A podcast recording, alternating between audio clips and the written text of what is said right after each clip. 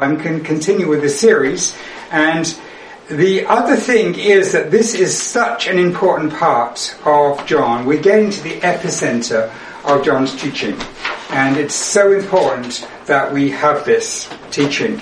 Uh, so uh, I really didn't want to in any way delay this. And so my goal today is to receive Jesus' teaching on how to have victory in the Christian life to receive Jesus' teaching on how to have victory in the Christian life. And my plan for today is first of all, we're going to look at the true vine and the branches, and that's the first six verses. Then we're going to look at how to live connected with the vine, and then end with our response.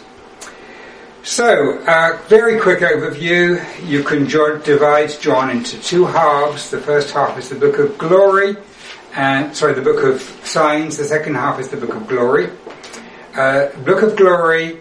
We have a meal at the beginning, a meal at the end, and then we have uh, the central section of it is new teaching from Jesus and his arrest, crucifixion, and his resurrection. And we're coming to the climax of the new teaching from Jesus, which is in verses 14, chapters 14 through 17. Quick summary the last three weeks. Uh, three weeks ago, actually four weeks ago, Jesus is the God who will wash your feet and love you to the end. The God who will love you to the end, nothing will make him let go of you. Three weeks ago, sorry, two weeks ago, the care, empathy, and unselfishness of Jesus. He's about to die, but he's thinking of the disciples and saying, Don't let not your heart be troubled. And then he says, actually, the Father is just like me. The Father is somebody who has unselfishness and empathy. And this was like a new revelation for me. Just to see God the Father as unselfish is quite extraordinary. And then last week, an invitation to step, in, step into the same love is as between Jesus and the Father. And we saw that amazing invitation Jesus gives for us. So, this week I'm, we're going to be looking at the first six verses of chapter 15. And they are in a semi-poetic form. And it's like a beautiful flower with leaves around the outside and a colourful blossom, a bloom in the middle. And verses 4 and 5 are the, the bloom in the middle. And I've made a little animation, which uh, I hope is going to work and the animation is for the bloom opening up. And so uh, I really hope this works for you guys watching online, and uh, we're going to try it. And those of you who just listened to the audio, I'm afraid you're going to miss out on that, but um, then you, I'll try and describe it. They're missing like 20% of the words on the right edge right now. Okay, what I'm going to do. affect the animation Mm. you can get a bit. Okay, let me. Thank you. There- There's got a lot of white There space you on go. the left. There. Is that better? Uh, we'll know in like a second, but I would Yeah. No. Yes. Okay. So uh, l- let's. Um, so let me just describe it for those of you who are not able to see anything. Uh, the first two verses describe the picture of the Father being the vine dresser and he's a gardener and Jesus is the true vine. And he's, he's looking after this vine. And then verse 6 again goes back to that picture of what it's like for the Father to be the vine dresser and clearing up the vine.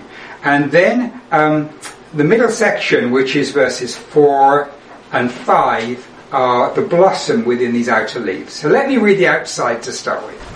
I am the true vine, and my Father is the gardener. Every branch in me that does not bear fruit, he cleans away.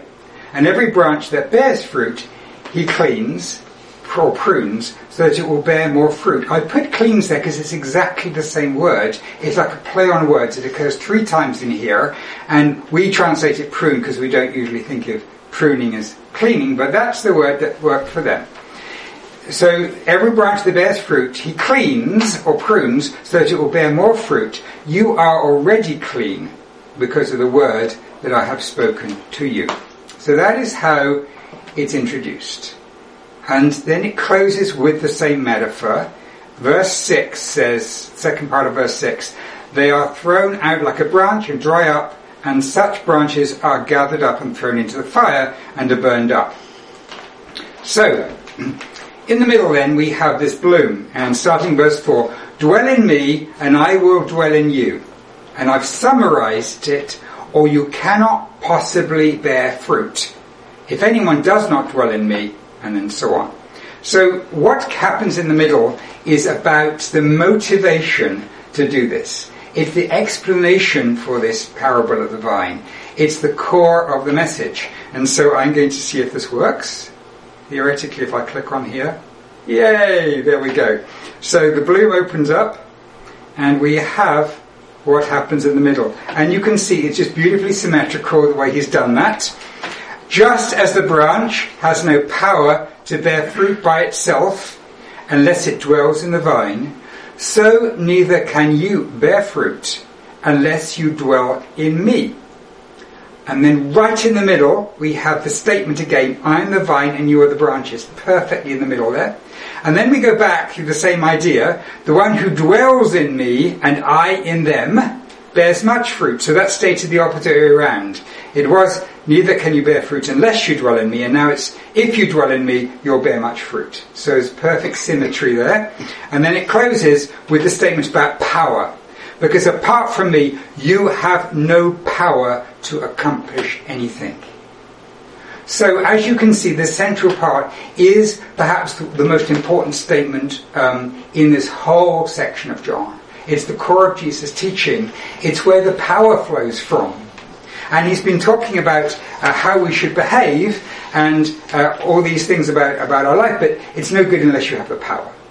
And so this, this um, teaching here then in the middle is about power. Um, some people call this the parable of the vine, and you know, it's something that in an agricultural society would be very vivid, but you know, even us who are not farmers, we can understand this pretty well. You know, you have a plant and you cut the branch off, it's going to wither and die. None of us need any, any convincing about that. So it's a universally understood image that Jesus has used here. But I think the real question that comes up is, what does it mean to dwell? what does it mean here to dwell or to abide? How, how, now, this word is a key word here in this whole section, and it's been translated. I had a look at different translations. Uh, abide is the old King James. Um, remain, reside, stay. Those are different words. And I've translated it well because it's exactly the same as before Jesus was saying, I will come and dwell with you. You dwell with me. I'm preparing a dwelling for you. And that word's a key word right throughout this sentence. So he's tipping, tapping in to that idea of like living together. And it's a, it's something that's not temporary. You just stay in that, but there's a closeness with another person. Hmm. So, um, it's the idea of living in close connection with. So, you get the idea?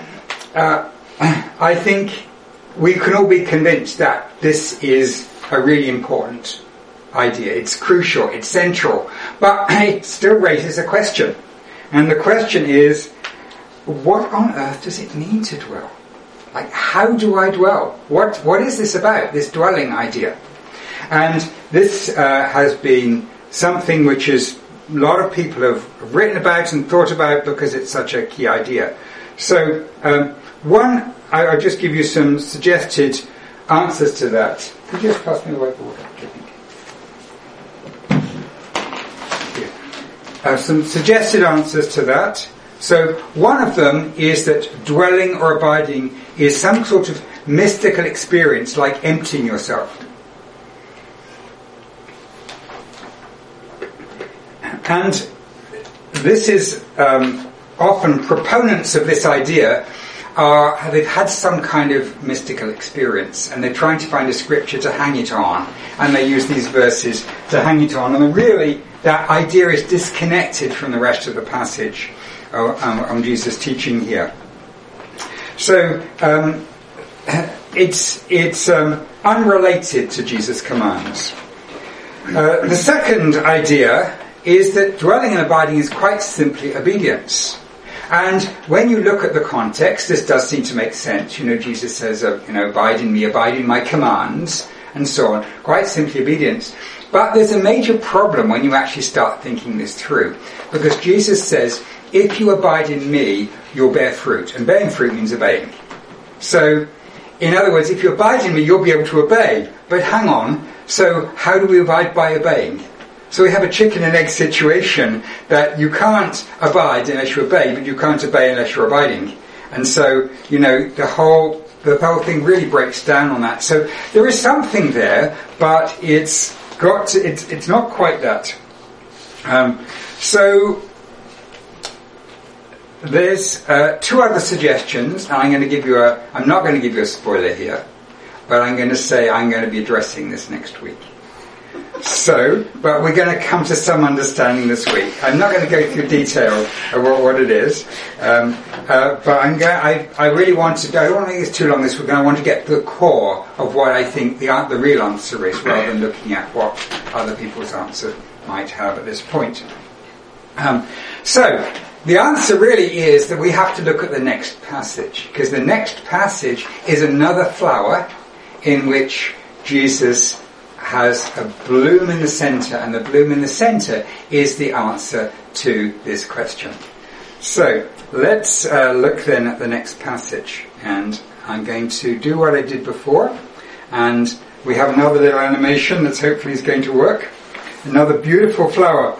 So, verses uh, 7 and 8 are the starting leaves in this. They open this up.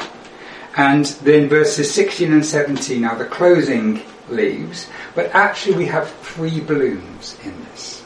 And I'm going to open them up separately. The, uh, so what I'm going to do then is read the outer verses and then zoom in and gradually zoom in on the center. And then the flowers can open. So let's look, read verses 7 and 8. If you dwell in me and my word dwell in you, Ask whatever you want and it will be done for you. Well, that's a, that's pretty amazing, isn't it? That's a strong um, motivation. And actually, this links into uh, a couple of chapters ago, Jesus said something very similar, and now he's picking up on that theme and developing it. So, if you dwell in me and my words dwell in you, you can ask whatever you want and it will be done for you. Then he says, My Father is honored by this that you bear much fruit and show that you're my disciples. So two things that are going to happen then, if you're doing this, if you are dwelling. First of all, you're going to, you're going to be able to ask and receive power. And the second thing is that you're going to honor the Father, bear much fruit, and show your disciples. And then we end this this little um, this little blossom, this little um, arrangement with the same ideas in reverse order. Sixteen. You didn't choose me, but I chose you and appointed you. In other words, you're my disciples to go and bear fruit and fruit that remains. So, in other words, so this is your destiny. This is what you're here for, is to bear this fruit. And he actually uses the same word for fruit. The fruit is actually going to remain as well. It's going to be permanent. It's not really fruit that just happens and it's gone. And then uh, he says, so that whatever you ask in the Father in my name, he'll give to you. And that um, closes out the beginning idea that you know, this doing this is going to give us the ability to ask prayers which are heard by the Father. And so, so here again, we've got the round at the beginning and the end, we've got the framing leaves for this flower, but we don't have the central idea. We're going to have to wait for that and keep you in suspense for a moment. So, then we have the first, I'm going to step back a bit to verse 9. verse 9 is how I dwell in the Father is the pattern for you. So how I'm going to do this is that I'm actually going to show you what I do. Because actually, just like I'm telling you to dwell with me, I'm doing this with the Father. So if you can get how I do it with the Father, then you'll know how to do it with me. And then he says, this is how, and that's the middle bit. And then this, he goes back, now are, you are with me and the Father. And the, the Father and, and you and me are together in this as a result of this. You're joining me with the Father. Hmm. Does that make sense? So again, we've got a symmetry here. We've got the two, we've got three, we've got three blooms within this flower, and the central one is the most important. But he opens by saying this is going to be a pattern, and he closes by saying the results of this in the relationship with the Father. So, are you ready to open the first one? You guys with the printout have it there already, so you've got it. You can cheat, but um, uh, here we go. So this is the pattern, and we open it up, and he says, "Just as the Father has loved me, I have also loved you. Dwell in my love." In other words, the Father's loved me, I've loved you, dwell in my love, and then he's going to go back through it. If you obeyed my commandments, you will dwell in my love, just as I have obeyed my Father's commandments and dwell in his love. Do you see the symmetry in that?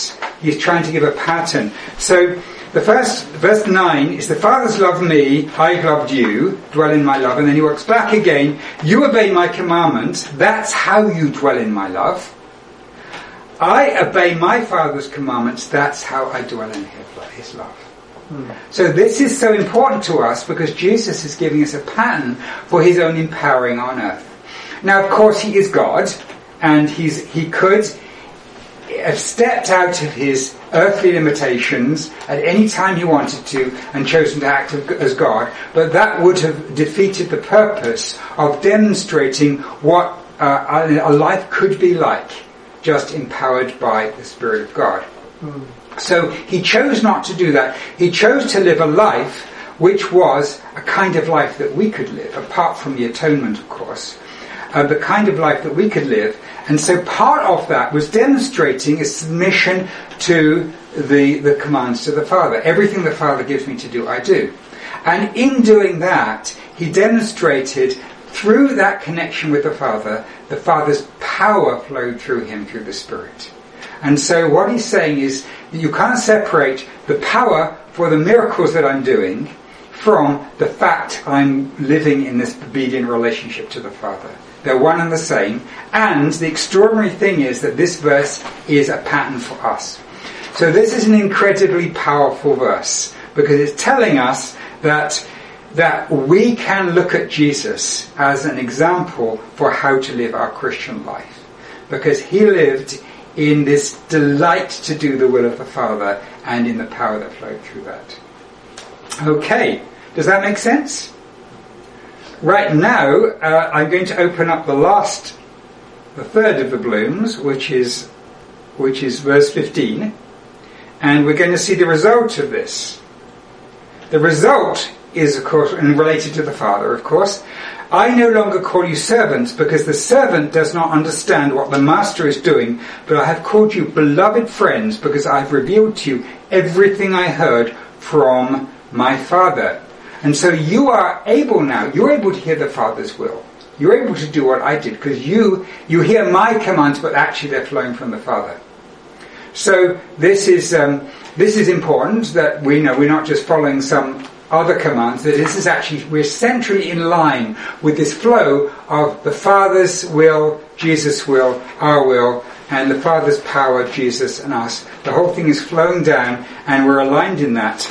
And um, we, we've been called beloved friends, and I'll come back to that just in a minute. Now, of course, we have one part left, which is the very center, and the, the wonderful thing about this is just how beautifully it's laid out and how powerful it is the way it's been given to us. This is my commandment, verse 12. To love one another as I have loved you. Greater love has no one than this, than to lay down his life for his beloved friends. You are my beloved friends if you do what I command you. So he's introduced a new word there, which I've translated beloved friends. It's philoi, which is the Greek word, and it means beloved ones, but it's also got the connotation of, of, of friend, uh, but it's stronger than just somebody who's your friend. Because you wouldn't, you, there's not a word, there's not another word for a, a beloved person. This is the word you would use. And so this, I feel beloved friends is probably captures the best uh, idea of the nuances in what Jesus is saying. And so So, let's look at what he's saying then. This is my commandment. And he begins and ends at verse 12, this is my commandment. Verse 14, if you do what I commanded you. The commandment is to love one another just as I have loved you. But then he steps back into this kind of the pattern. He is a pattern for us. The Father gave him a command and he has obeyed that command and here, here it is.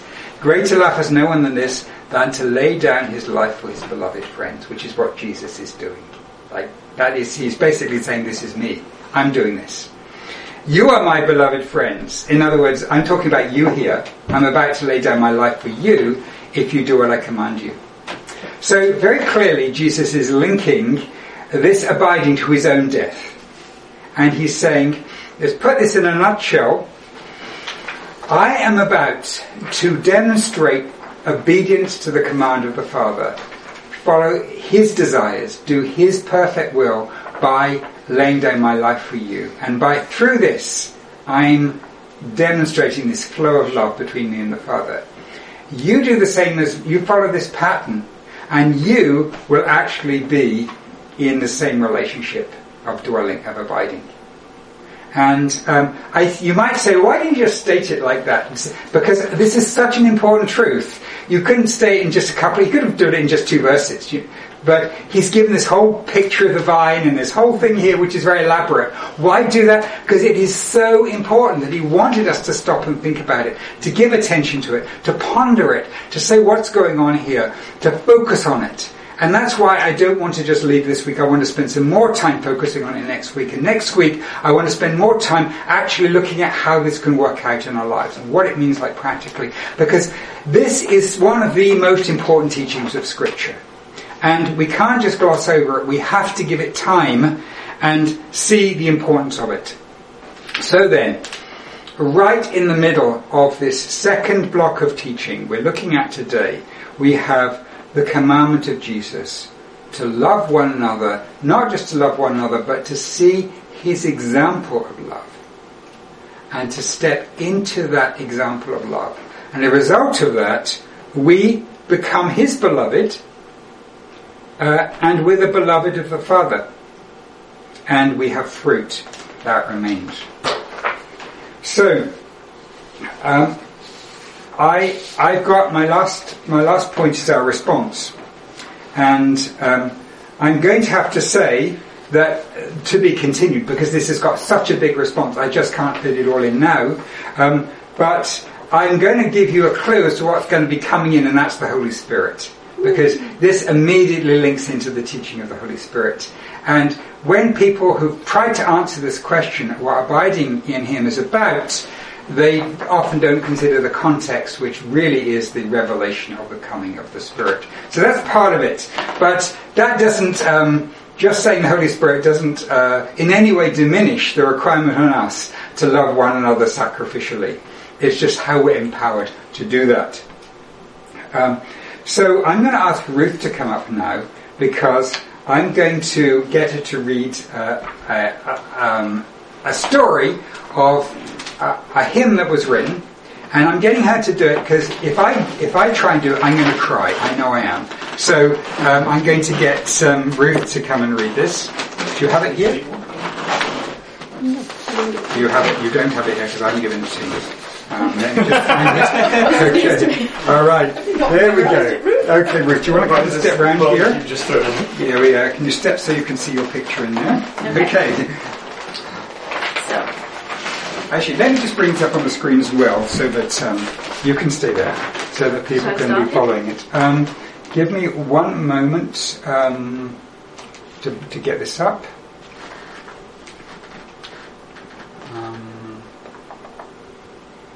Going to bring this across. Okay, you can start. okay. So this is the story of uh, Abide With Me. Henry Lyte was left an orphan at the age of nine and was taken in by a kind Irish pastor who had five children of his own. He took Henry in and provided well for him. Henry followed in his adopted father's footsteps, attended Trinity College in Dublin, and became an ordained minister. There was a lot of sickness at that time, and Henry and his wife gave themselves to taking care of the sick. Henry became ill with tuberculosis and was not expected to live much longer. At the age of 54, Henry prepared a farewell sermon for the morning of September the 4th, 1847, which included the lyrics of Abide with Me. Henry Lyte passed away ten weeks after preaching this farewell sermon. Don't hear the words as depressing, but feel the complete peace of someone who knows they are bathed in the love of Jesus. Okay, so I'm going to scroll this down. Ruth is going to read this to us. And I just want to say, I felt this was very appropriate because of the sickness we see around us. That I'm not, I, am not saying that you and I are called to to um, die of COVID-19 as a way of showing our love. That's not what we're called to do. But this was his calling. Tuberculosis was like a plague. He tended to the sick and died for, as that as a result. And so he actually did give his life for those that Jesus loved. And so, um, and because the hymn is called Abide With Me, I thought, thought that was a, a, a, really amazing convergence of those two ideas. And this is a, this hymn is actually um, quite well known. It was, um, it was sung at um, one of the Olympics recently, 1992 Olympics. It was, it was opened with this song. So it's quite a well-known song. You probably heard it before. Okay. Abide with me Fast falls the eventide. The darkness deepens. Lord, with me abide. When other helpers fail and comforts flee, help of the helpless, oh, abide with me. Swift to its close ebbs out life's little day. Earth's joys grow dim, its glories pass away. Change and decay in all around I see. O thou who changest not, abide with me. I need thy presence every passing hour. What but thy grace can foil the tempter's power? Who, like thyself, my guide and stay can be? Through cloud and sunshine, Lord, abide with me. I fear no foe, with thee at hand to bless. Ills have no weight, and tears no bitterness. Where is death's sting? Where, grave, thy victory? I triumph still, if thou abide with me. Hold thou thy cross before my closing eyes. Shine through the gloom and point me to the skies. Heaven's morning breaks and earth's vain shadows flee. In life, in death, O Lord, abide with me. Thank you. Up here. So one more slide where I tried to put together some of these uh, ideas. Uh, this is the secret of the victory. I'm just going to uh, highlight some of the verses that we've seen today. If you dwell in me, and my words dwell in you, ask whatever you want, and it will be done for you. And then we have, if you obey my commandments, you will dwell in my love. And then we have, this is my commandment, to love one another as I have loved you. So that's the step. If you want, if you dwell in me, this is power in the Christian life. This is a, a, connection with the vine that will enable the vine's power to flow through you. And this is done by connecting with my commandments. And this is my commandment to love one another as I've loved you. And I want to say that this is in you. I'm going to give you like a short, a short um, uh, ending um, encouragement that if you are a Christian, you already have the Spirit in you. You already have the love of Jesus in you. You do not have to work it up. It's in you. What you have to do is to choose to express it, to allow it to express. And so when you have a situation where part of you says, oh, you know, I shouldn't do that, I'll lose if I do that, and part of you says, no, this is the thing to do. I feel this is what Jesus wants me to do. You can choose that because His life is in you. His power is in you. And uh, so I want to say then, choose to allow this love to flow out of you, and you will experience the love of God flowing into you. So I want to suggest to you that it's only actually as you start to step out in the love of Jesus, that self-giving love, that the power will flow. You can't wait until you have enough power, because then we have a chicken and egg situation. As you start to do it, as you start moving in the Spirit's prompting to love, then Christ's power will flow in you and you'll be connected to the vine. So I'm just going to close in prayer now. Thank you, Jesus, for these extraordinary words that you've given us, these promises that are almost, almost too big for us to grasp. Lord, we pray that you would help us to grasp them, that our lives will be connected with you, that, that as uh, branches we will be connected totally into you, that your life will flow through us, and that life will just be glorious and full of power, and that we will ask and receive because we are abiding in you, dwelling in you. Lord, we pray that you'll help us grasp what this victory is about and live it. Lord, we pray that you will reveal it to us. Lord, not just in these, um, in a cognitive way, but as we try and live this out in our experiences, prompt us, Lord, this day, this week, this month, prompt us with your love, with your spirit. And may we choose to live, to dwell in you.